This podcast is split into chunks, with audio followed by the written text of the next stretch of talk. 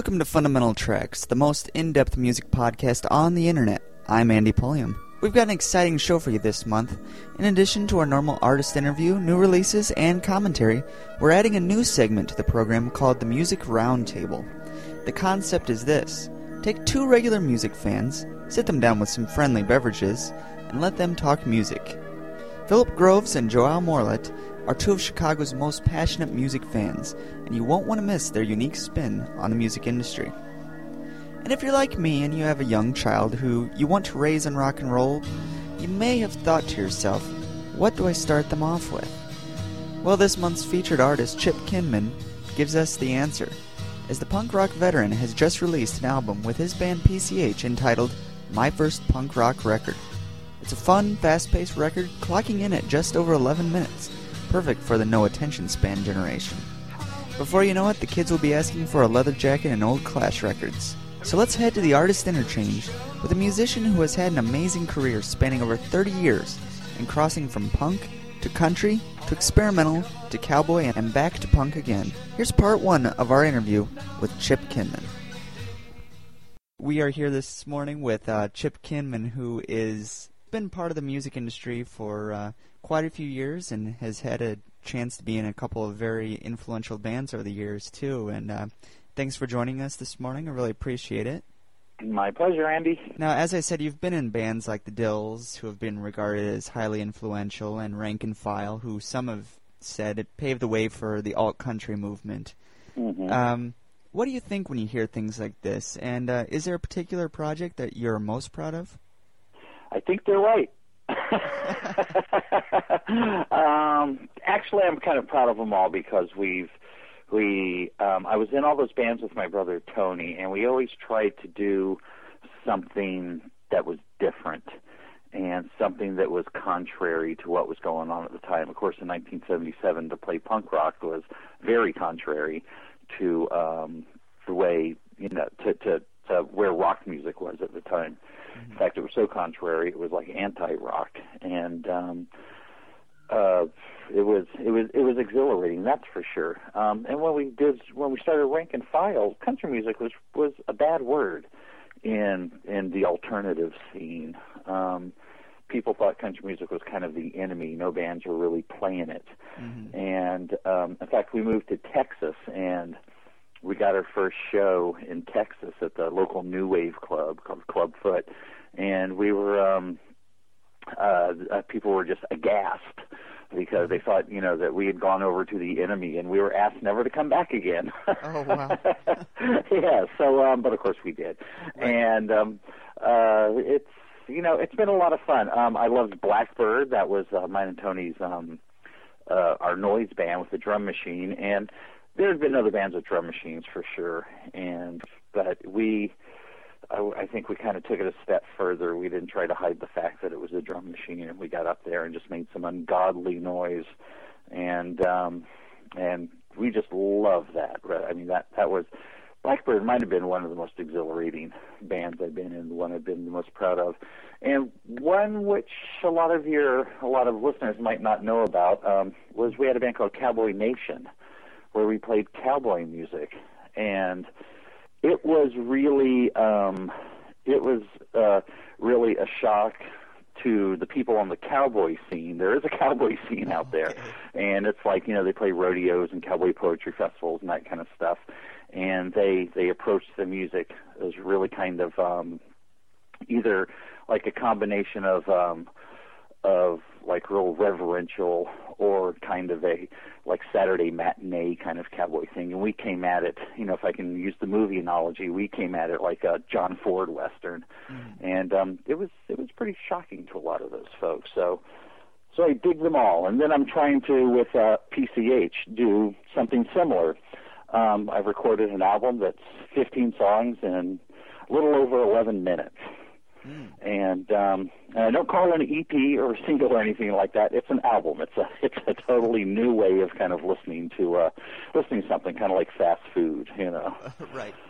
I've read a description uh, of you that, that labels you as creatively restless. Uh, would you agree with this? I mean, is that kind of uh, where you're coming from with all the different projects? Um, I yeah, I think that's a really that that's a really good way to put it. Um, because we've we always try to do something different. We really haven't gone into the um the the oldies circuit. You know, we haven't really put any of our bands back together and gone out and played. Um, not that we wouldn't, but we just haven't. Mhm. And and we're always uh, you know. I'm always trying to do something different, always trying to do something new, and um, I I just kind of have to because that's the way, you know, that's I, I think that's important for music and to keep pushing you know, uh, I mean, let's face it, it's pop music. Keep keep pushing pop music forward. Um, you have to do that. Mhm. So um, I, I think it's an important element, you know, in um, in in music. All the best bands, you know, have um, pushed it just a little bit further down the line, and, and that's a good thing. Right, right, exactly. And let me ask you, uh, how did you get started in music? Um, well, I grew up in Carlsbad, California. That's where you know I spent my high school years. And in Carlsbad, you were either like a surfer, a motorcycle motorcycle rider, or a jock, or that sort of thing. And I really wasn't any of those things. So, um, so I was kind of like you know a nerd who stayed in my bedroom and played guitar. And um, and I didn't like any of the music those people listened to because they all listened to Led Zeppelin, Deep Purple, Black Sabbath, Emerson, Lake and Palmer, Jethro Tull, all that kind of stuff. And um, I just thought that was horrible. I listened to David Bowie, New York Dolls, Velvet Underground, Buddy Holly, and um, uh, in the early '70s when like Bob Marley came around, I listened to, you know, I listened to those records. Um, so I think that was '72 or something like that. Catch a Fire came out. So um, I I just listened to different kinds of music, and and I really wanted to create my own, you know. Um, and I had a lot of time to do it because I, I was hanging out in my bedroom. I wasn't surfing, I was hanging out in my bedroom, trying trying to figure out how to play, you know, personality crisis, that sort of thing, Right. which I was never really any good at. I, I, I had a really hard time picking songs off records, so I kind of I kind of had to write my own, or I would try to say like try to rip off, you know, personality crisis and play something not quite right but different, and then hey, it's my own song, yay! it's the best way to do it. Right, exactly. Let me ask you with your brother, did Mhm. you you've been in so many projects with him. Right. When when you first started out, was that something that you anticipated that you would be playing a lot over the years? Did you always No, not not at all, not at all. Because he, um, in fact, I never anticipated playing with him at all because he he was in like um, uh, uh, Tony was really musically um, gifted. Let me say he could write mu- or he could read music. He was in like in the band and the orchestra and all that kind of stuff. And he started playing bass before I started playing guitar. Not not too much sooner or earlier, but a little bit enough that he was like good when I was still trying to figure out how to play a D chord and that sort of thing. And um I remember he once told me I will never be in a band with you. it was just kind of crappy. But we um but um still I am as a matter of fact. But we gravitated toward each other because um he liked the same kind of music I did. And uh so there in in Carlsbad in say 1975, 76 there really wasn't anybody to play with who liked that kind of music. We did, and we had a couple friends who who you know liked the same sort of music. So so we you know we eventually gradu- uh, uh, gravitated toward each other. But he had been in several bands. Uh, or a few bands like you know high school bands one called summit that did covers you know and uh and i think he was in a band in in um the local church called saved by grace which he called uh, "Sprayed by Mason." he got he got kicked out of the band because they said he played too loud. That he wanted to be in the band because they had an amp, you know. Right. Good enough reason, right? Oh, yes, indeed. Turning to um, the Dils, um, some would say that they were sort of an American Clash. Right. Um, would you agree or disagree with this assessment? Well, yeah, kind of, I suppose. You know, just just you know because of the political thing. Um, um, you know, it's okay. I, I'm all right with it. You know, at the time I thought it was kind of horrible. You know, but um, but you know, in in the fullness of time, I can see what people meant by that, and um, I'm okay with that. It doesn't, you know, I'm I'm okay with labels pretty much because they help they help you figure out what's going on, and uh, and um, that's pretty good company to keep, I suppose. Sure, sure. And you guys opened for them, right? Yes, we did. We played with them at the uh, Santa Monica Civic on I think it was on their second tour, and um, us and Bo Diddley and, oh, and really? here in um, yeah here in here in uh, Los Angeles, and uh, my folks came up to the show and everything, so so it was kind of fun. They got to see got to see us play in a really big place, and, Right. and it was kind of neat.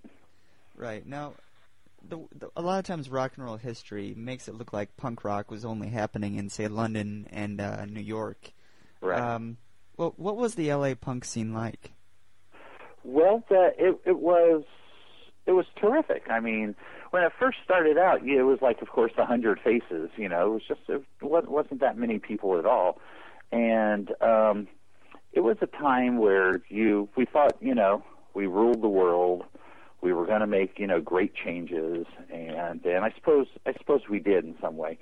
It it it was just terrific, and of course, you know, you're 20 years old, 21 years old, and and you don't care if you're broke. You don't care, you know, if there's a bum sleeping in your doorway, or you know, you don't care if you have to spend the night in the car some night, or you know, it's um, it. It, it was a really great time to be alive, very exciting. But but the same thing was happening not only in Los Angeles. There was uh, the Los Angeles scene, the San Francisco scene, Portland, Seattle, and Vancouver.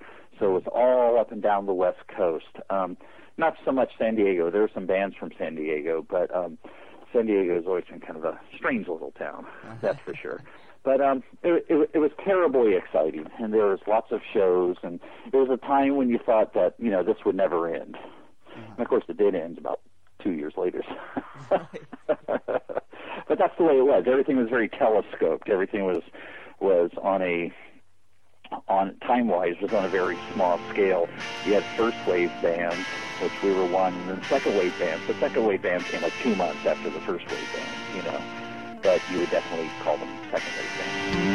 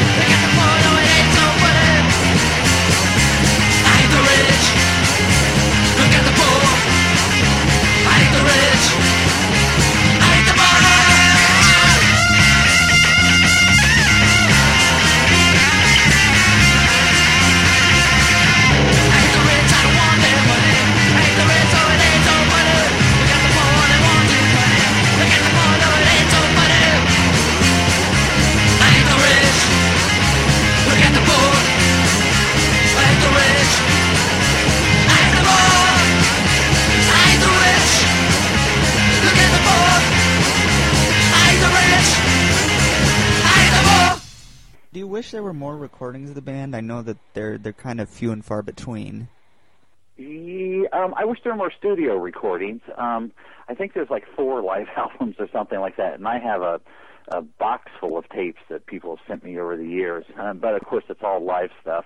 Um, I do wish there were more studio recordings because we had the Dils had some just terrific songs, really great songs, and maybe one day we'll um, we'll record them. We're uh, uh, what I'd like to do is go into the studio, you know, get Zippy on drums. He was our last drummer, and just go in and uh, or or get Sean, who played on the PCH record. He's a fantastic drummer, but you know, go in the studio and just bang them out like we would have, you know, back in the back in the day. You know, I wouldn't want to update them or slow them down or do country versions or do a three quarter time version of, you know, I hate the rich or anything like that. Mhm. It, it'd be fun to go to go in and just like like bash them out, and um, I think that'd be a terrific record. I really do because there were some really good songs. Um, um, you know, uh, Tony and I were on a punk rock roll, that's for sure. right. How does one transition from from being on, you know, on the punk rock circuit and things like that to to a country band, uh, as you guys did with Rank and File? Well, it was pretty easy. Um, we basically just didn't care, um, you know, what people thought. We we never really tried. I've I've never done that in my music career. Um, I just had to do what I thought was was musically correct for me. Um, uh, so so you know we we basically didn't care. We we actually started the band in um, New York City and and there it was kind of easy because people thought it was high concept. Whoa, punk rockers playing, you know, country mm-hmm. music. Right. And New York's a very concept town, and um, so you know it was easy to get shows, and and it was pretty well received. But um, like I say, when we moved to Texas, because we wanted to, you know, get real, uh, which is why we moved to Texas, because we wanted to play in, you know, honky tonks and you know, and and and bars and and things like that. Uh, it was. uh it was a little bit more difficult. But what's interesting is when we actually did get gigs in honky tonks and bars and stuff like that, it it was really no problem. Those people didn't have a problem with it. It was the punk rock people that had the problem. But but musically, I saw the same sort of energy and rebelliousness and excitement in a Merle Haggard record as I did in a Ramones record. A lot of people will call Rank and File a cowpunk band. Is right. Is, is that a fair uh, label? Would you say? Or? I suppose. I suppose we thought we were a country band. We, I mean, we really tried to play country music, you know, and um, and that's just the way it came out. I've never been able to like like try to do something that wasn't real, you know, like inside me. Um, I think the only time I did do that, it was it was a massive, you know, you know, embarrassment and failure. Like when uh, the last Rank and File record was kind of a hard rock record, and um, uh, you know, I thought we just thought we were sick of the country thing, so we said, oh, let's let's play hard rock, and our hearts kind of weren't into it, and and you can tell on the record it's just kind of crappy, but um, but yeah, I, I think cowpunk's fair enough, you know. Um, but like I say, we thought it was country music. There was no doubt in our mind that it was just plain old country music. Um, we really love the uh, the outlaw bands. Okay. You know, like uh, Waylon and Willie and and the Boys, that sort of thing. So that was uh, that was something that really inspired us. In AllMusic.com, the reviewer says that Rank and File was extremely influential and extremely good, but it was done rather quickly. Um, mm-hmm. Do you do you feel like you accomplished all you wanted to accomplish in the short time that you guys were a band, or I mean, uh, I, in rank and file? Right, exactly. I I know you said that um, you kind of got tired of the country thing after a while. Yeah, yeah. Well, I suppose we did until we went off the rails.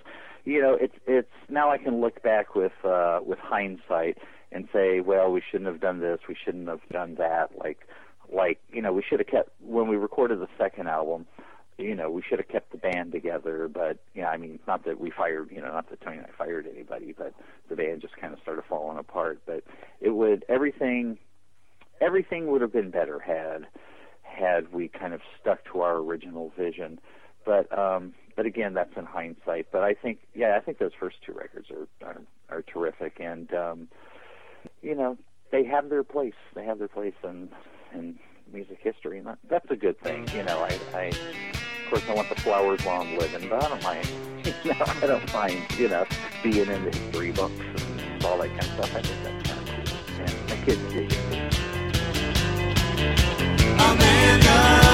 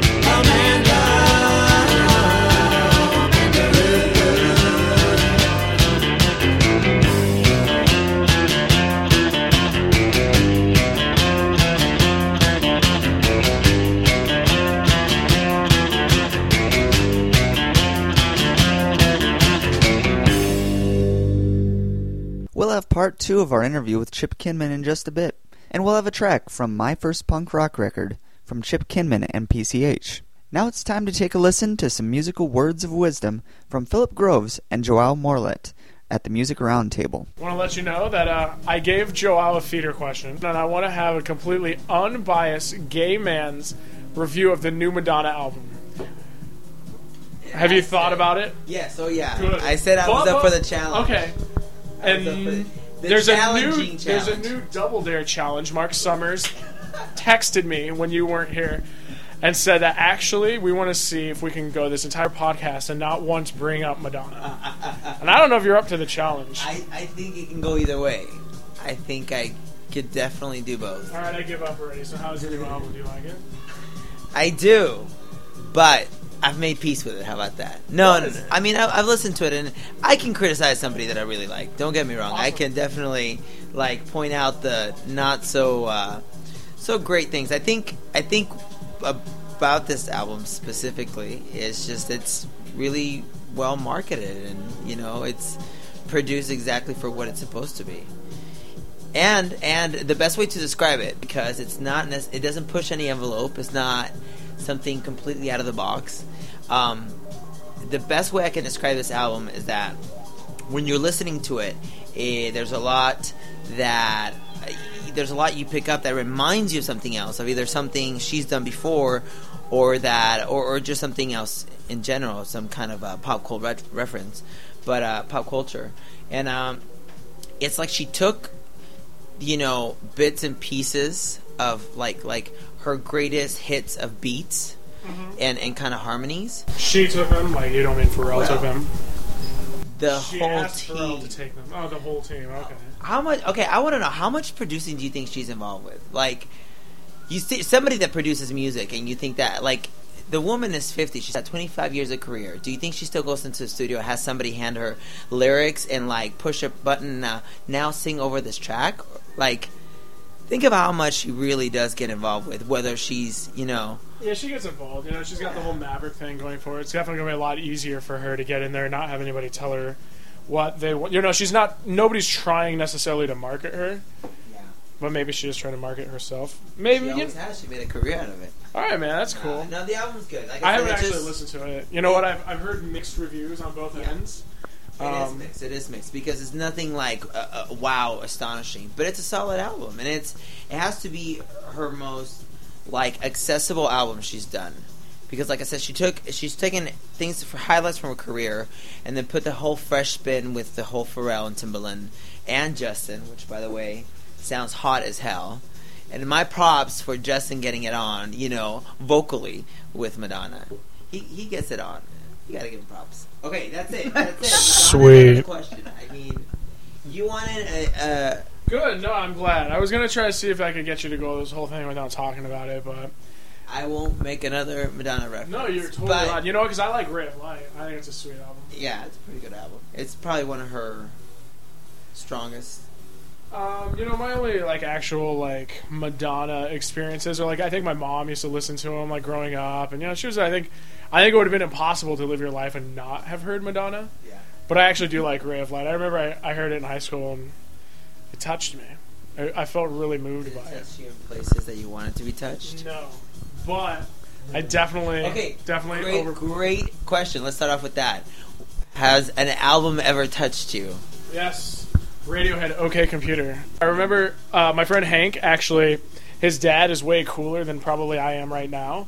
And his dad, well, he worked for the Associated Press, so his dad gives him a copy of OK Computer and says, "Hank, listen to this, okay?"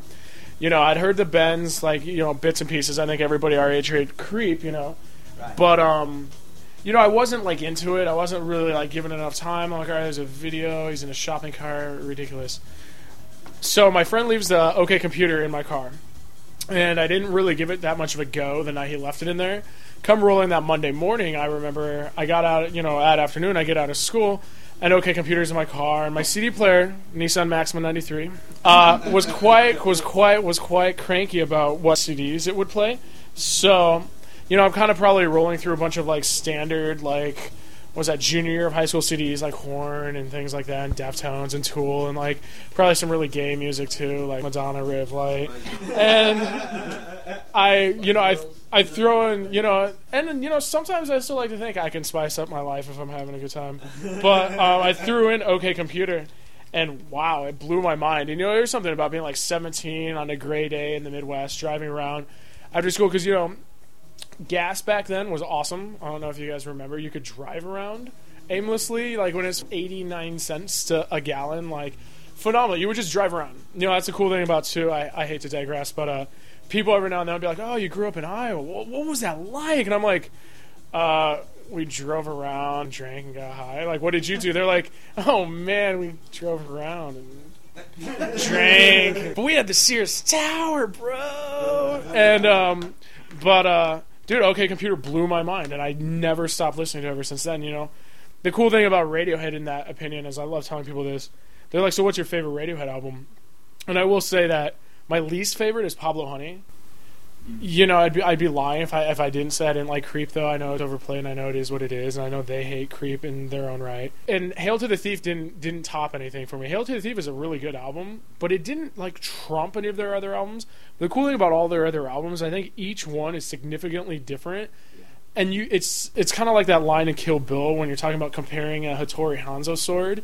You compare it to every other sword out there, but not to another Hattori Hanzo sword, and that's how I feel about Radiohead albums.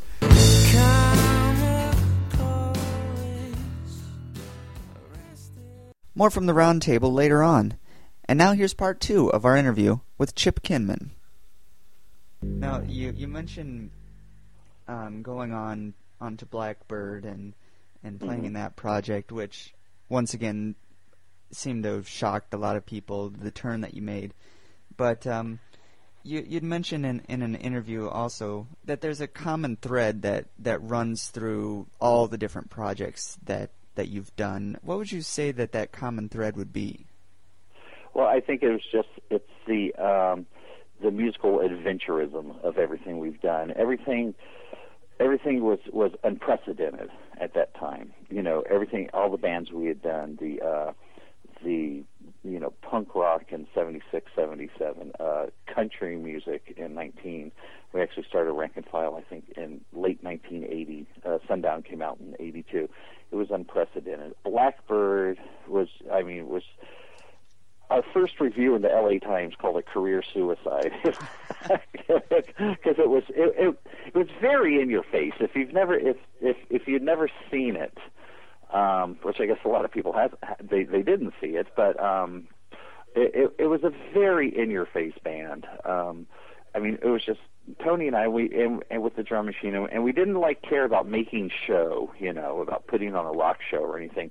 We we went up there and we started, and it was one big sludge extravaganza until we walked off the stage. Mm. It was incredibly loud and incredibly noisy, and um, incredibly fun. We did on one tour with um, Firehose, Mike Watt's band. We uh, okay. we brought along um, this gal uh, Snatchmo X to play drums, and she wasn't a drummer. We just gave her a drum kit and said, "Okay, just go up there and like just kind of keep the beat while we're playing." Of course, we had the drum machine going, and um, uh, she was a good sport, you know, and she did it. And we we we we told her, you know, don't don't try to look like you're playing what's going on in the drum machine, and um, that was so much fun because we were playing colleges and stuff, and and people in front they'd be looking at her, listen, then listening to the drums, kind of the PAs, and looking at her and going, "What's going on?" and you know, it it was tons of fun. There's a lot of humor in Blackbird. Okay, that's for sure. Okay, that's for sure. So you're you're working on on with this uh, project called uh, PCH right now, and correct. Um, so where where did you come up with the idea for that? It seems like a it kind of goes along with your your musically adventurous uh, spirit. Indeed it does. Indeed it does. Well, actually, I was um, uh, when I wake up in the morning, and sometimes I like to just you know pick up my guitar and uh, and and start playing before your your brain fully connects, because mm-hmm. um, you'll you'll play like some strange things, you know, because it's it's in the morning and you're on your first cup of coffee, and you know you're not thinking it's you know like people normally do. I guess it's like how some people you know, when they get high and write songs. I don't get high, so uh-huh. you know, it's like, but but your brain's in a different place. And um, and my wife, um, um, she plays guitar too. So we pulled out our guitars and we're sitting there in bed, drinking the first cup of coffee, just fussing around. And we um, we wrote this little song called uh, Love Bug. God bless Love Bug. who's an actual clown. Well, it's, it's like a little four-inch plastic clown, but it's a real clown, and Okay. and we wrote this this little song. And actually, how I recorded it was the exact arrangement that we just kind of sat there and played it and went, "Wow, that's kind of a neat song." So um, I went to um, a, my friend's house, Jose, his studio, and we recorded it. I wanted to do it in a punk rock version, um, very 77 style, all downstrokes, all eighth notes, and uh, the concept of like short songs hadn't really hit me yet, but this song just happened to be short, and so um, we recorded it, and I thought, you know, this is really something cool. This is really neat. I should I should write a few more songs and see see if I'm on to something here. So I wrote I wrote about a half a dozen more songs, and about three of them were were crap, so I threw those out. But about three of them were good, and uh, we recorded those. And then I put up uh, I put Love Bug up on MySpace, and I started getting all these emails, messages from from people probably around my age who have kids, and they would tell me that their their kid, like five year olds, six, seven, eight year olds, they, they said, you know, wow, my every time I turn on the computer, my my kid wants me to, you know, go to your page and play Love Bug. so I thought, well, now that's something kind of cool. So I thought, well, maybe I'll make a punk rock record. See, it's a, it's all evolved. It all evolved. Maybe I'll make a punk rock record, really short songs, and kind of oriented toward kids. And uh, I didn't want it to be an educational record, really. I wasn't, you know, like look both ways before you cross the street or anything like that. But just really simple concepts that a kid might be able to understand, like you know, Mr. Machine. You know, he's, you know, he's part man, part machine. He's Mr. Machine. There it is. You know, Right. he's somewhere in between man and machine. There we go. That's the rhyme. you know, um, and and basically that was it. I just started putting together songs, and once I got 15 of them, I went, well, that's enough, and I recorded them all, and I went, wow, this record's 11 minutes long. And I thought, well, there it is. Right. It's 11 minutes long, you know, so I'm going with it. Right. So you've, Yes. you've kind of come full circle in your career back to uh, punk rock and uh, Indeed, yeah, indeed I have. And a lot of those songs are actually about um real people and real events. Um as real as any Bruce Springsteen song. you know, it's like like I said, Love Bug is an actual clown, um, a little plastic clown, bless his heart. And uh um you know, Mr. Machine, I got that from a from that Leg, Legs McNeil book and you know, there was some I think some guy in uh, the Dead Boys or something was talking about how he could stay up, you know, five nights in a row and do all these shows, something like that. And he was like, a, he was like Mr. Machine. And I thought, oh, okay, that's good, that's good. Right. Mondo Night is about, you know, our our neighbors next door. They actually every Friday night their their brother-in-law Armando comes over and. You know, and they have a little barbecue. So every Friday night is Mondo night, and, and on and on. And of course, Lady Bird is about Lady Bird Johnson. okay. All right. Yeah, so when I heard she passed away, I was driving around, heard she passed away, and mm, I thought it was kind of sad. You know, I always liked Lady Bird Johnson, and uh, and I kind of I kind of wrote that one in my brain while I was driving around and came home and you know picked up a guitar and put the chords to it and stuff. Okay. Bless her heart. Right. One, two, three,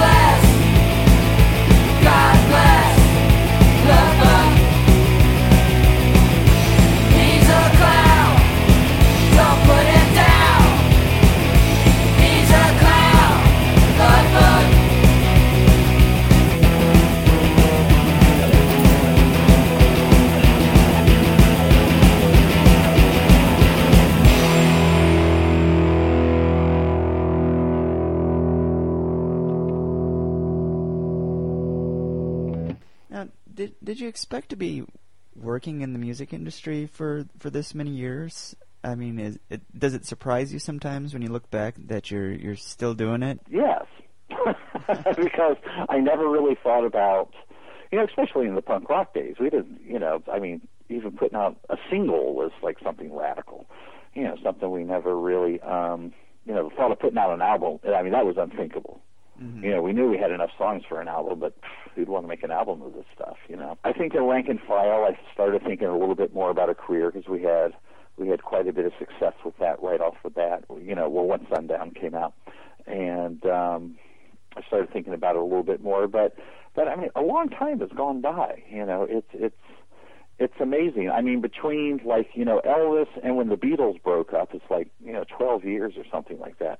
Punk rock's been around for like 30, what, 31, 32 years. Right, exactly. It's it's a little too much perspective. That's for sure. But it's a good thing. It's a good thing. I and like you say, you know, coming full circle with playing a punk rock record is it, it all feels good. I, I my my kids get a big kick out of it because they have a lot of friends who um who are into punk rock and they do what I what I did when I was discovering, you know, new bands. I mean, new to me, you know, like Buddy Holly and that kind of stuff. I would go, you know, read about well, who did he listen to? Then I'd go back and listen to that stuff. Right. And uh, so they they they do the same thing. They uh you know they love Green Day and they say, well, who are these bands Green Day's talking about? So they go on the internet and you know all these bands come up. So it's kind of fun because they'll have friends to go. Oh yeah, you know my my dad was in the Dills. They go the Dills. Oh, I know. Oh my God, I know who they are. they always love that. Right. Do you have any ideas for what you what you might be doing in the future, or is it one of these things that inspiration will hit you one day? Yes, I think it just has to has to be somewhat accidental and somewhat inspirational, and um, then just see what comes up. Um, like I never would have known, you know, thought I would be doing, you know, punk rock again. If you would have asked me during the Cowboy Nation days if I was going to be playing punk rock, like, I don't think so. but um, but there it is. I mean, Tony always says, you know, the one band he'd like to see get back together again is Blackbird. But I don't even know where our drum machine is, so I don't know if that could happen. But um, you know, I I don't know. Who who knows? Maybe we'll hit we will hit the reunion circuit and cash in and all this. You know, I simply don't know. I just kind of let it happen and uh, and, and enjoy it as it does. Has the industry changed as much as people say that it has? I mean, you've been around it for 30 plus years now. Has it has it really changed as much as people say it has? Well, not only I, I think as the industry change, because it's it's a you know record labels don't really take chances anymore. Um, big you know major labels.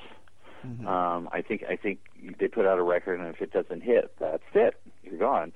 Um, and it's also it's changing just by with the internet and with I mean and you know downloads and everything. That's uh, that's changing uh, absolutely everything. I mean, iTunes is the biggest retailer of music. Mhm. You know, it's bigger than it's bigger than anything, bigger than any distribution system, bigger than any record store. Um, it's changed in the way that people can make their records in their bedroom and then put them on the internet and then you know and then network them out and have people buy them. You know it's changed that way. And it's also changed that there's so many bands. It's like, there's like uh, yeah, there's 500,000 bands you know and, Uh-huh. and I don't know if that's a good thing. I guess it is but it's uh, I mean, in in the old days, uh, when we used to drive to San Francisco, you know, we get in our van and, and if we were in LA, and we'd drive up to San Francisco to do a show, you would never see another band ever. You know, but these days, if I if I go up to San Francisco or go visit someone in Grass Valley or something like that, I'll see like half a dozen bands, you know, pulled over at the Burger King or you know that sort of thing. Right. It's it's really amazing. It's really amazing how many bands there are. But um, hey, more power to them. Let them do my song, so that's okay. exactly. yeah, I don't mind. I don't mind at all. Right. Well, Chip, once again, I really appreciate your time. It was a pleasure talking to you. Likewise, Andy. So here's a trivia question. Of the three songs we featured, I Hate the Rich by the Dills, Amanda Ruth by Rank and File, and God Bless Love Bug by Chip Kinman and PCH, which was covered by the Everly Brothers? Not too hard of a question, I suppose, but I don't know about you, but I'd like to hear the Everly Brothers take on I Hate the Rich. Well, June is packed with some great new releases, and who better than Joe Nichols to highlight them on What's on Tap?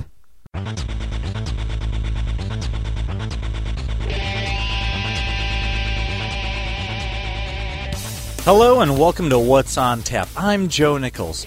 Pull up a chair and I'll spin you a yarn of what releases are coming up. Chicago's own Disturbed are coming out with their fourth album. I know, I didn't even know they had a third. But this rap and roll masterpiece is called Indestructible.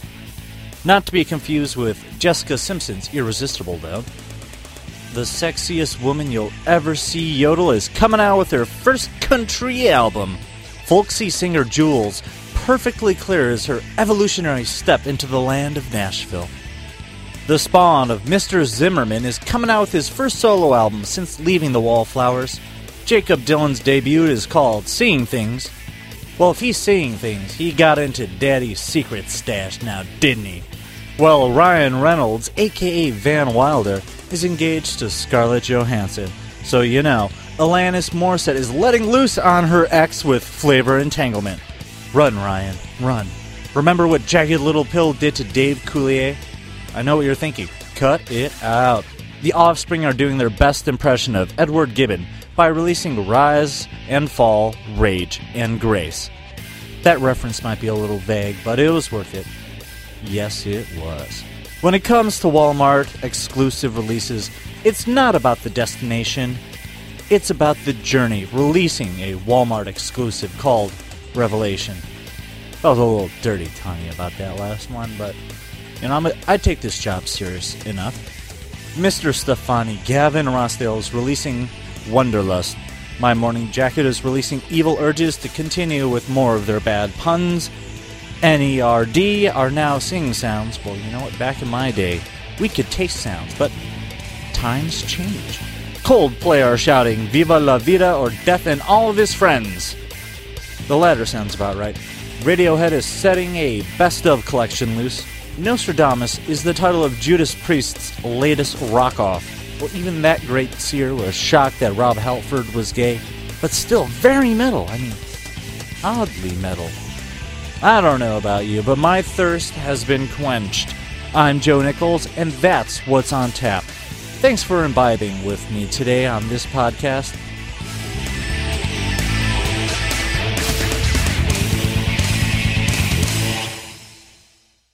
Now let's head back to the music roundtable as Joao and Phil talk Tripping Daisy, Flaming Lips, and Elvis. Uh, anything blowing your mind right now? Anything blowing my mind right now? Um, no, I mean, I really like MGMT, man. I I've really yeah, Mike They're- turned me to that. yeah. My brother's turning me to them. You know, I, I was reading a thing about you know that one of the guys who produced like some of the Flaming Lip did there. uh, their album. They got the kind of their start from like the guys from like of Montreal. I think saw them somewhere and like. I'm digging it, man. I really like it. You know, it kind of reminds me. I'm gonna steal my brother's quote on this, like, and you know, but I thought this. It kind of reminds me of, like Tripping Daisy and the Flaming Lips, and like, Back in the day. dude, Tripping Daisy was amazing. That is like one of my Yeah, favorite dude, bands. I You know, twice in concert. I I felt like a groupie because Wow. I because it was two nights in a row. I saw them in Kansas City and then I saw them in, in Springfield, and I was What like I was like chasing them. What album were they doing? Um, Jesus uh, like. Yeah, yeah, yeah. Jesus. Yeah. Yeah. I saw them on that one. Did they have like all the bubbles Yes, and like the they would do the projector. projectors? Yeah, that's awesome. Like, I once saw them at the uh, the maintenance shop in Ames, Iowa, with uh, with my brother and my buddy Keishaw. And what was awesome is, um, you know, you get up there, and you're like, oh, the maintenance shop. Yeah, I thought it was a cool name, like the attic from Saved by the Bell, and it totally was the maintenance shop. I loved it. I was like, are those lawnmowers and like hedge clippers hanging? It was totally small and intimate, and I, I want to say the bassist just had like this sweet like pipe the whole time. He was just smoking a pipe and like, it was awesome. Jesus, it's like the atom bomb. Amazing album. Yeah. Yeah. Pretty good album. And you know, you know what? Um, one of those bands we were talking about earlier that you didn't get into until a little bit later, the Flaming Lips. I did not get into until uh, Yoshimi battles the Pink Robots. Arguably one of my favorite albums right now. I can, you know, some days I'm yes, some days I'm no. Most days I'm yes. And then I've gone back now, listen to the Soft Bulletin and like Clouds Taste Metallic and like some of their other things from their earlier works that I didn't listen to in high school when they you know, the the Jelly came out. Which like you know I thought was so stupid because I was like 14 and all I wanted to do was punch stuff. But now like it's amazing and I've gone back and listened to it and now I've listened to like Tripping Daisy and I'm like, ooh, like yeah, the Flaming Lips are totally doing this, but it's awesome. Flaming Lips are amazing. You know what? Um, the guy's got an awesome name. What's the lead singer's name? Wayne, Cole. Wayne Cole. You know, I got a documentary of theirs, and uh, Fearless Freaks. the Fearless Freaks, and it's cool because he still lives like in like mowing Oklahoma. City, mowing the lawn. Like it's so awesome. like he's just a dude. There's like all these like little kids running up to him, and they're just they don't know who he is. You know, like, he just you know he's in a wife beater. Like is you know is that appropriate wife beater? Is that an appropriate term? I think in Oklahoma City it is. All right, he's in a wife beater. Dago. That's not appropriate. Not cool. Not cool. Wow. You know, we just got done embracing Madonna, and here you are slandering her hairy people. like, what a jerk. That's what I do. No, I think with the lips too, like their videos, like I remember seeing some of them then, like I, I didn't like them then, but knowing who they are now, now I love watching those old Yes, videos. yes, yes. I'm, yeah, I'm with it's you. like the old albums. Like now I can listen to the old albums. I know where they're coming from. And it, it makes it does. It's not so much that it makes sense, but it's cooler. And their new videos Yeah. are, you know, the thing about the flaming lips is like I, I remember I saw him a, a couple summers ago, and I remember it really dawned on me. You know, their stage presence, you know, so, somewhat like their videos It's like. All right, so they're up there, they're playing their music, which I think they play really well live. You know, it's really fun, really easy to get into. He does, you know, a lot of theatrics, you know, which he comes down the balls, and he's constantly shooting up, like, you know, smoke, and there's like confetti. And it's a party. He's making a party on the stage, but then he comes out and you know there's all these people in like alien costumes and Santa Claus outfits. And right off the first impact of that, you're thinking to yourself like, "Wha- what? And then like it really sounded I'm like, who doesn't like Santa and aliens? like seriously, like give me a person on the planet. I love both of those like concepts. So they're a party band. They're awesome. Oh, Yoshimi, they don't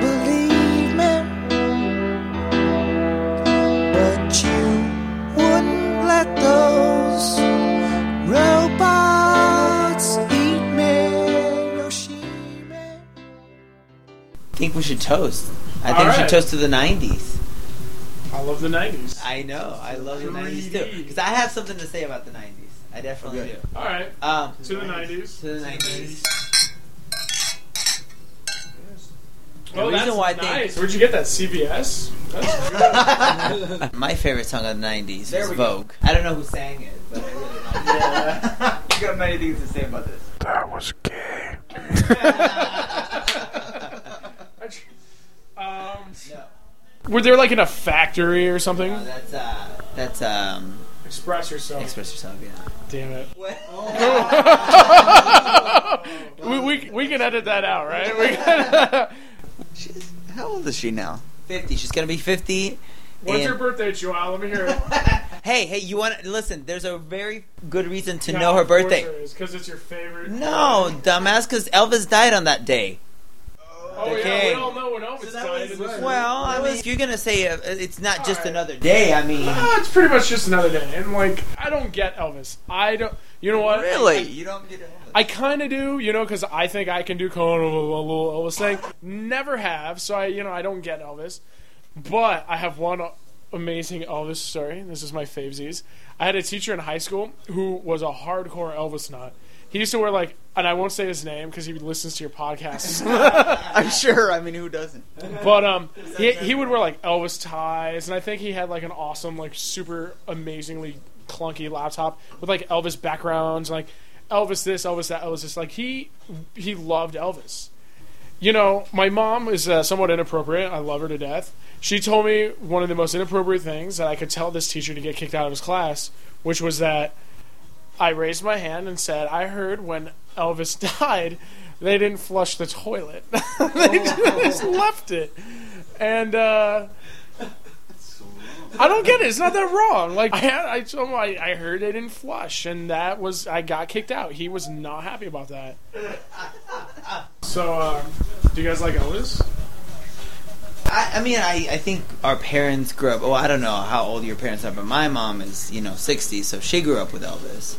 So Did she like Elvis? yeah, yeah, yeah, definitely. You know, she grew up with the Beatles. She likes the Beatles as well too. But I mean, you think of like, you know, especially like, and this is a good, this is a good segue into talking about you know the the records that these artists have put in place, like talking about the Beatles, talking about Elvis, and then talking about like somebody like Mariah Carey, who just broke Elvis's you know 18th number one single Right, record. Carey? You know, Yeah, I've been seeing her name on the top of that chart. What, what is it do with this? Like, She just has a new album. It's number one. Is it is it up to the hype? Like, No, it's not. But you have to think that Elvis is dead, and she's, you know, what I'm saying. So he quit making music. So think of how long he's been. dead. Think of how long he hasn't been making music, and how long it's taken somebody that's put out, you know, especially with how fast our media is today. You know, I mean, they're finally breaking records of artists that haven't been making music in how long. See, I thought Nirvana broke that record though. Like I would, yeah, it was under. No, because this is number one single. Oh, singles. Yeah, Oh. The Beatles have the most with something like twenty.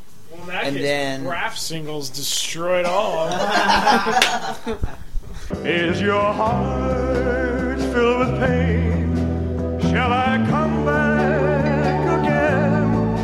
Tell me, dear, are you lonesome tonight?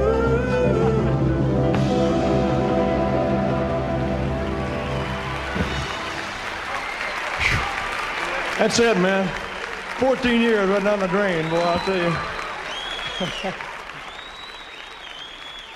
Thank you, Joao and Phil, and also to Derek Kolb of the band Harper Hadley, who made a quick cameo there. His friend George was also present in the room. Sorry, George, for not knowing your last name, but thanks anyway for being there with us. Finally, today we close out the show with a bit of music industry commentary with The Resonating Chord. What was the first CD you bought? For me, it was Lynyrd Skynyrd 1991 and one of Yes's greatest hits albums. Strange selections for a 14 year old in 1991, but memorable nonetheless. Now, can you remember the last CD you bought? I can't. The CD is dead, as evidenced by the superiority of iTunes and the downfall of retail record stores. It was once thought that CDs were the format to end all formats, but like the cassette tape, vinyl, and 8 track, they are a thing of the past. What are the pros and cons of the death of the CD? Pro number one CDs were far too expensive. It's pretty well known that the major labels inflated the prices of CDs. At one point, it was fairly common to head to the record store and have to shell out $18 for an album from your favorite artist. The cost to manufacture that CD was far, far less, so the labels made a killing. What option did we have though? Now one can get a full length release of an artist for 10 to $12 on iTunes, sometimes less. Or if you don't want to wade through every track of an album, you can purchase individual tracks for 99 cents a piece. The power is now in the hands of the consumer rather than the label. Music is as affordable as it should be. Con number one quality. Maybe you get what you pay for. Yes, MP3s are affordable, but the trade off is a significantly less rich sonic experience. On some recordings, it doesn't matter, but with others, highly compressed digital files just don't do the trick. One of the last CDs I did buy was the Beatles' Love album. The bonus disc is the album in 5.1 digital surround sound. Hearing this music in such a format was like hearing the Beatles for the first time. The way digital files are right now, there's no way they could duplicate this experience, or be rich enough to give a good Pink Floyd album justice. You don't need to be an audio snob to tell the difference. Pro number two convenience. With MP3s, one can have thousands upon thousands of songs stored into a hard drive and easily transferred to a portable device like the iPod. No packaging, no need for bulky storage cabinets, no physical disc to smudge or scratch, just thousands of songs at your fingertips. It's a glorious thing. Con number two. I kind of miss the packaging. Wasn't it always such a thrill bringing home that CD, breaking open the cellophane, and flipping through the CD's booklet while you cranked the tunes on your stereo? Sure, it lacked the feeling of art like the feeling you get from buying a record, but at least it was something. Now you get a little picture of the album, and maybe you'll get a digital booklet if you buy the whole album. But who buys whole albums these days anyway? And it's just not the same as holding the booklet and flipping through each glossy page. Mostly I won't miss the CD though. I like how easily I can compile thousands of songs. I like putting my library on shuffle and being surprised by what will be next, like the thrill of how radio used to be. The quality problem needs to be solved though. In all actuality, the CD was never as rich sounding as vinyl anyway. One can't believe that vinyl will come back, but rich digital files can't be far away. At least one can hope. Some artists are already looking for solutions to the fidelity problem that exists with MP3s. I'm sure there are a lot of fans of quality recordings that will be grateful when the solution is found. But for now, goodbye compact discs. Thanks for all the good memories, and may you not be too lonely in the basement with all the VHS tapes. Let that resonate with you for a while. For Fundamental Tracks, I'm Andy Pulliam. That's going to do it for yet another episode of Fundamental Tracks. Fundamental Tracks is produced in conjunction with Fundamental Records. Visit them online at fundamentalrecords.com. Executive producer for Fundamental Tracks is Tim White. Senior producer is Andy Pulliam. Associate producer is Joe Nichols. RSS feed master is Michael Maloney. Special thanks goes out to Chip Kinman. You can order Chip Kinman and PCH's release, My First Punk Rock Record, at fundamentalrecords.com. Join us next time for conversation and music with the Shackletons. Thanks for listening. And we'll leave you with one more punk rock classic from Chip Kinman's first band, The Dills. Here's You're Not Blank.